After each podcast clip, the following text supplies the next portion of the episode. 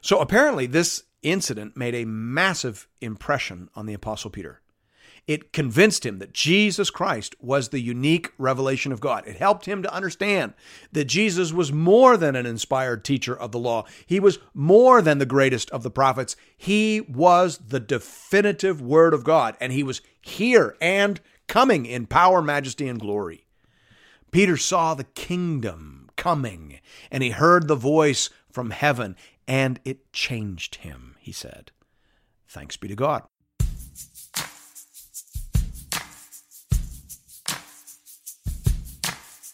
Welcome to Into the Word with Paul Carter. I'm your host, Woody Woodland. Jesus is the unique Word of God in a way that even exalted Old Testament prophets like Moses and Elijah were not. It was important for the apostles to understand that and to believe that, and we see in this story how Jesus spectacularly and authoritatively facilitated their instruction. Here to tell us more about that is our Bible teacher at Into the Word, Pastor Paul Carter. Your word is a lamp unto my feet. If you have your Bible with you, I'd love for you to open it now to Matthew chapter 17. Although good Christian commentators disagree somewhat as to the best way to understand the prophecy at the end of chapter 16, I can't escape the conclusion that it refers, at least partly, to the events that Matthew narrates in chapter 17.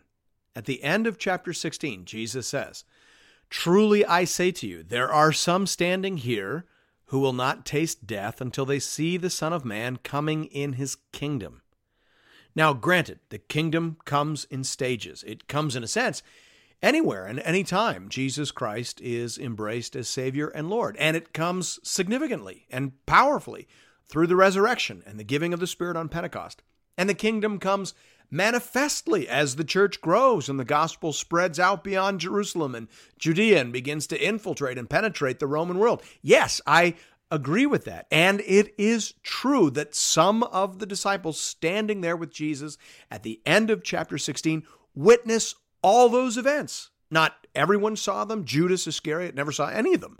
Thomas was absent for some of it, and James, the brother of John, died before much of it. But some of those standing with Jesus at the end of chapter 16 saw all those events. So, yes, it could refer to the coming of the kingdom in that sense. But I cannot escape the sense that it refers primarily to the events narrated here in chapter 17. Listen to what Matthew says without the unnatural interruption of the chapter division. We hear this differently, I think, because we read chapter 16 on one day and then chapter 17 on the next. But that is, of course, an artificial separation. Hear it as it is written Truly I say to you, there are some standing here who will not taste death until they see the Son of Man coming in his kingdom. And after six days, Jesus took with him Peter and James and John, his brother, and led them up a high mountain by themselves. And he was transfigured before them, and his face shone like the sun, and his clothes became white as light. That to me sounds for all the world like a contained unit of thought. Some of you are going to see something. Six days later, some of you saw something. So it may mean more than that, but I don't see how it can mean less than that. The transfiguration is thus a foreshadowing of the coming kingdom of God. For just a moment, a select group of disciples were permitted to see Jesus in all of his real and coming glory. Thanks be to God. We'll begin reading now at verse 1. Hear now the word of the Lord. And after six days, Jesus took with him Peter and James and John his brother, and led them up a high mountain by themselves. And he was transfigured before them. And his face shone like the sun, and his clothes became white as light. Let me just interrupt the narration briefly to explain that word transfigured. That's not a word we use very often in the English language. It is translating the Greek word metamorpho, from which we get our English word metamorphosis. R.T. France says helpfully here the traditional translation, transfigured from the Latin, represents a verb elsewhere translated transformed as in Romans 12:2 or changed as in 2 Corinthians 3:18. Its meaning here is spelt out by the clauses that follow. His face shone like the sun, recalls Moses in Exodus 34:29 to 35. And the garments white as light suggest a heavenly being.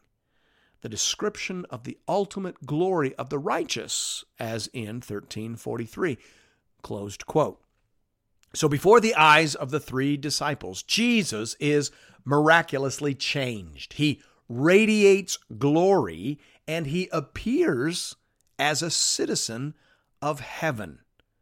William Hendriksen adds a helpful comment here saying, Jesus then underwent a metamorphosis. His human nature begins to make use of its divine attributes. So, for just a moment, Jesus appeared as he actually is. He unveiled himself, as it were, so that the disciples could see him as he is and as he will be when the kingdom has fully come. That must have been very encouraging to the disciples, as indeed it was meant to be. We carry on with the story in verse 3. And behold, there appeared to them Moses and Elijah talking with them. And Peter said to Jesus, Lord, it is good that we are here. If you wish, I will make three tents here one for you, and one for Moses, and one for Elijah. He was still speaking when, behold, a bright cloud overshadowed them, and a voice from the cloud said, This is my beloved Son, with whom I am well pleased. Listen to him. When the disciples heard this, they fell on their faces and were terrified. But Jesus came and touched them, saying, Rise and have no fear. And when they lifted up their eyes, they saw no one but Jesus only. The Gospel of Mark, of course, adds some marvelous detail here. Mark explains the odd outburst of Peter in Mark 9 6. He says, For he did not know what to say, for they were terrified. This was an overwhelming experience for the disciples, and it was probably not until much later that they were able to think clearly about what they had seen and heard. What they saw was Jesus looking like God, shining like the sun, and surrounded by Old Testament heroes. Now, as to the significance of those heroes, there is general agreement that Moses and Elijah are intended to be understood as representative characters.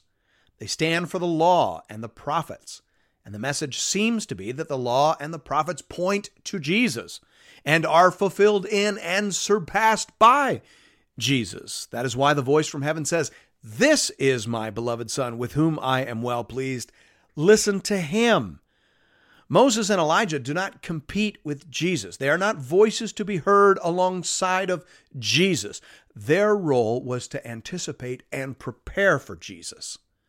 But with Jesus being here now and coming in all his power and glory, it is time for them to fade from the stage like the moon and the stars become invisible in the brightness and the splendor of the sun. That's what we're seeing here. We pick up the story in verse 9. And as they were coming down the mountain, Jesus commanded them, Tell no one the vision until the Son of Man is raised from the dead. We have no way of knowing whether or not the disciples obeyed this command. There is certainly no record of them speaking about these things before the resurrection. We do, however, have a record of their testimony to these things after the resurrection. Peter talks about these events in 2 Peter chapter 1 verses 16 to 18. He says there, "For we did not follow cleverly devised myths when we made known to you the power and coming of our Lord Jesus Christ, but we were eyewitnesses of his majesty." For when he received honor and glory from God the Father, and the voice was borne to him by the majestic glory, This is my beloved Son, with whom I am well pleased, we ourselves heard this very voice borne from heaven, for we were with him on the holy mountain. Closed quote. So apparently, this incident made a massive impression on the Apostle Peter. It convinced him that Jesus Christ was the unique revelation of God. It helped him to understand that Jesus was more than an inspired teacher of the law. He was more than the greatest of the prophets. He was the definitive word of God, and he was here and coming in power, majesty, and glory. Peter saw the kingdom coming, and he heard the voice from heaven, and it changed him. he said. Thanks be to God. Hey, Pastor Paul, I want to jump in here because I want to make sure I'm not overhearing what I think I'm hearing. If I'm hearing this right, this passage seems to be saying that Jesus is the authoritative Word of God. He is what God wants to say and what God wants to reveal in a way that far surpasses the revelatory ministry of Old Testament prophets like Moses and Elijah. He is a category above. He is God's beloved Son, and we should all listen to him. Yeah, you got it. That's the message of the story in a nutshell. Okay, but to be clear, this passage isn't saying that we can throw out our Old Testaments and forget about reading anything from the old prophets like Moses or Elijah, and that Jesus is here so we don't need to listen to them anymore. It isn't saying listen only to him and forget about the Old Testament prophets, is it? No, you're right. And, and in fact, I would say that Moses and Elijah, standing in here for all the Old Testament prophets, they still function as guides for us in the same way they functioned as guides for the apostles. We see Jesus better and we understand Jesus better when we listen to them and when we trace out their promises and anticipations until they land on Christ. That's the correct use of the Old Testament. And Jesus taught that use to the apostles. In Luke 24, verse 27, it says, Beginning with Moses and all the prophets, he interpreted to them in all the scriptures the things concerning himself. Close quote. So Jesus used the Old Testament prophets to teach the disciples who he was and what he had come to do.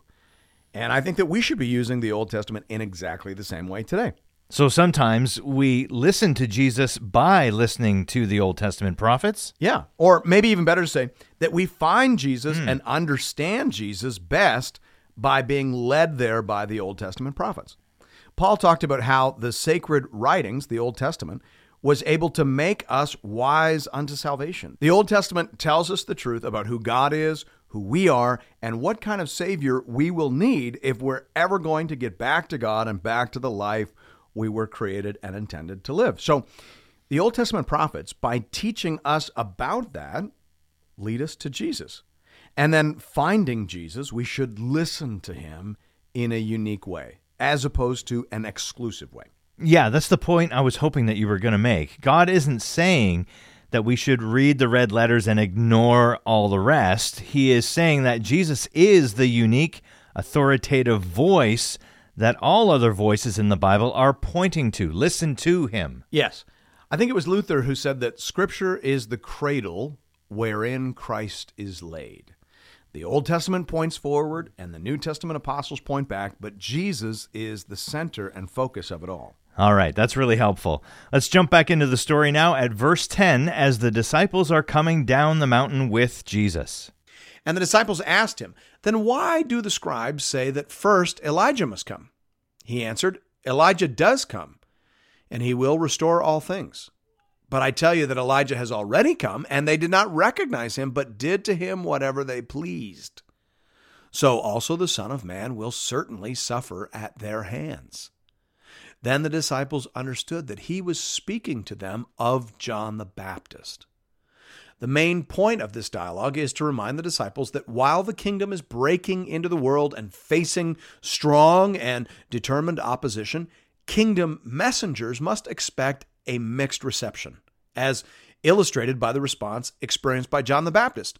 Some people heard him gladly, and others opposed him vehemently. And ultimately, those people seized John and did to him what they pleased. This is the pattern that all kingdom messengers must understand and reckon with. As with John, so with Jesus, and also so with all who follow him. That's the main point that Jesus is trying to get across here to his disciples. Along the way, he clearly identifies John the Baptist with Elijah. Matthew makes that explicit, which is interesting because John the Baptist himself never even made that connection. Jesus isn't saying that John was Elijah reincarnated. He's just saying that John had the mantle of Elijah or had a similar anointing. And this is another reminder, by the way, not to be crassly literalistic in the way we handle biblical prophecy. Crass literalism gets us into trouble. When Jesus says at the Last Supper, This is my body, which is given for you, most of us understand that he is not speaking in a crassly literalistic way. The word is there means something like represents or reminds or stands for. Similarly, when Jesus says in Matthew 11, 13 to 14, For all the prophets and the law prophesied until John, and if you are willing to accept it, he is Elijah who is to come. We understand that is there means something like John is like Elijah, or John is filled with a similar spirit, or John has a similar anointing, or John fulfills a similar function. That's how Jesus speaks. And it's helpful for us to learn his language so that we understand him correctly. So Jesus explains this to the disciples. And then the disciples understood that he was speaking to them of John the Baptist. We pick up the story in verse 14. And when they came to the crowd, a man came up to him and kneeling before him said, Lord, have mercy on my son, for he has seizures and he suffers terribly. For often he falls into the fire and often into the water. And I brought him to your disciples, and they could not heal him. And Jesus answered, Oh, faithless and twisted generation, how long am I to be with you? How long am I to bear with you? Bring him here to me. And Jesus rebuked the demon, and it came out of him, and the boy was healed instantly. Then the disciples came to Jesus privately and said, Why could we not cast it out? He said to them, Because of your little faith. For truly I say to you, if you have faith like a grain of mustard seed, you will say to this mountain, Move from here to there, and it will move, and nothing will be impossible for you. The point of the story is to illustrate the gap between the glory and brilliance of the mountain and the confusion and chaos of the valley down below. We are a long way still from the consummated kingdom of God. Down here in the valley, there is brokenness, disease, confusion, and incompetence. Lord, help.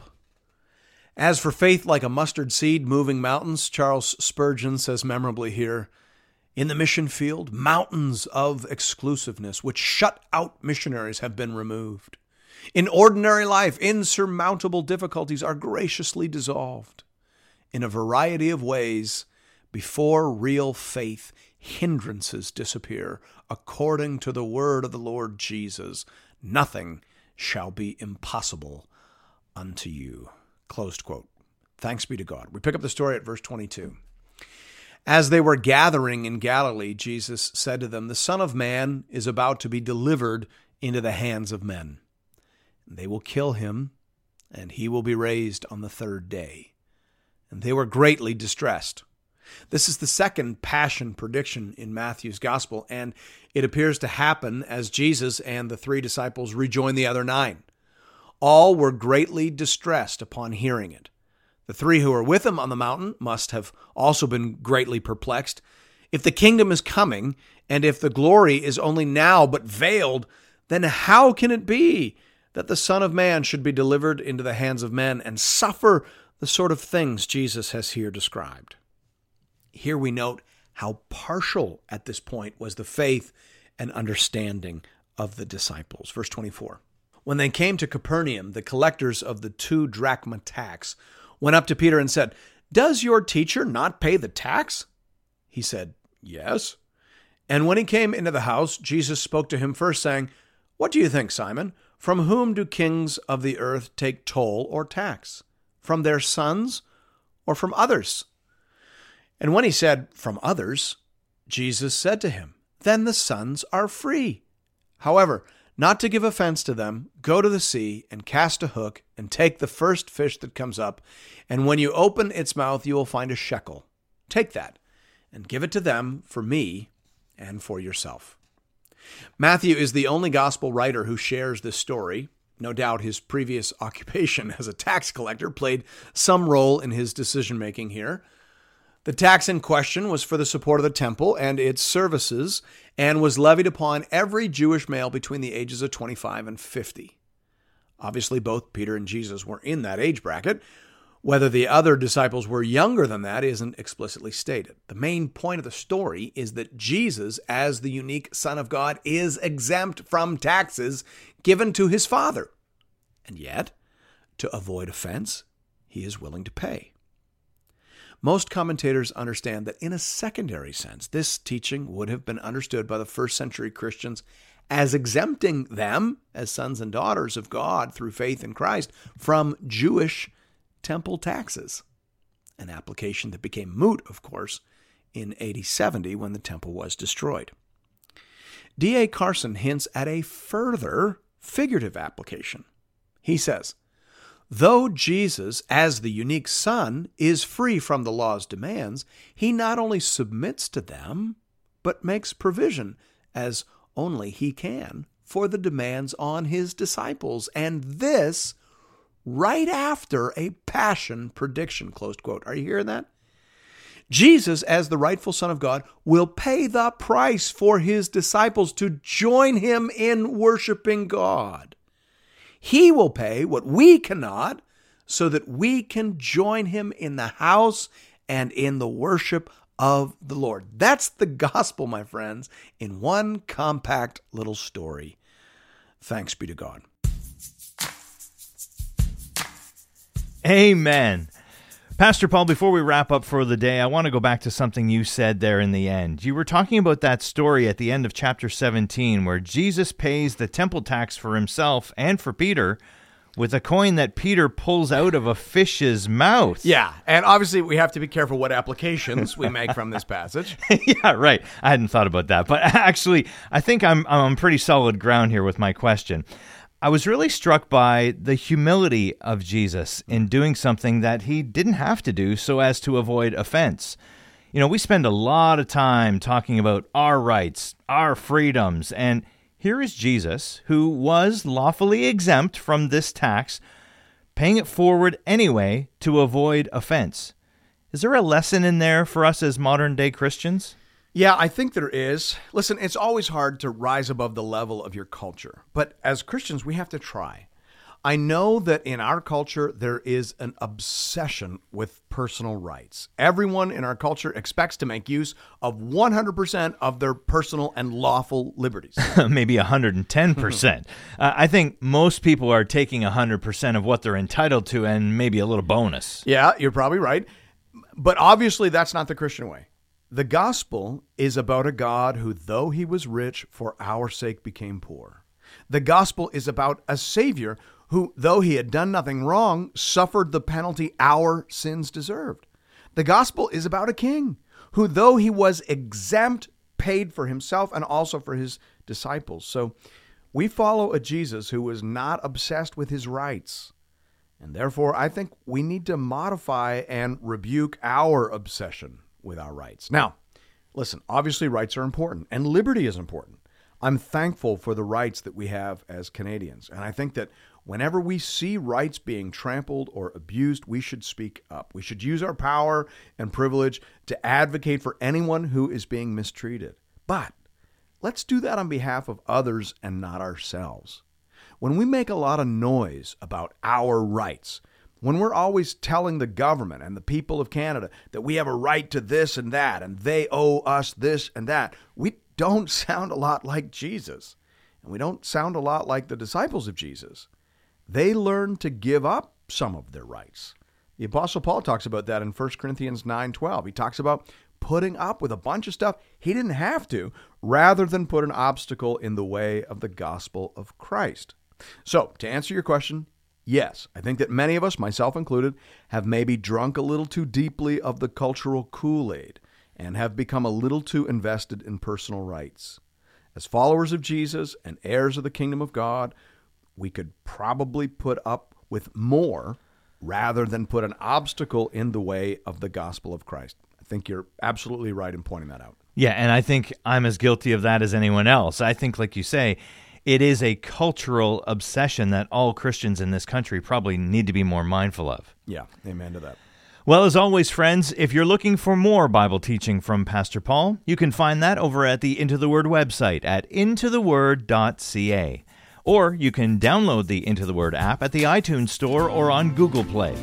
You can also connect with Pastor Paul and with other Bible readers on the Into the Word Facebook page. Just enter Into the Word into the search bar. And we'll see you right back here next Sunday morning as we continue our journey together through the whole counsel of God. We'll see you then. Your word is a lamp unto my feet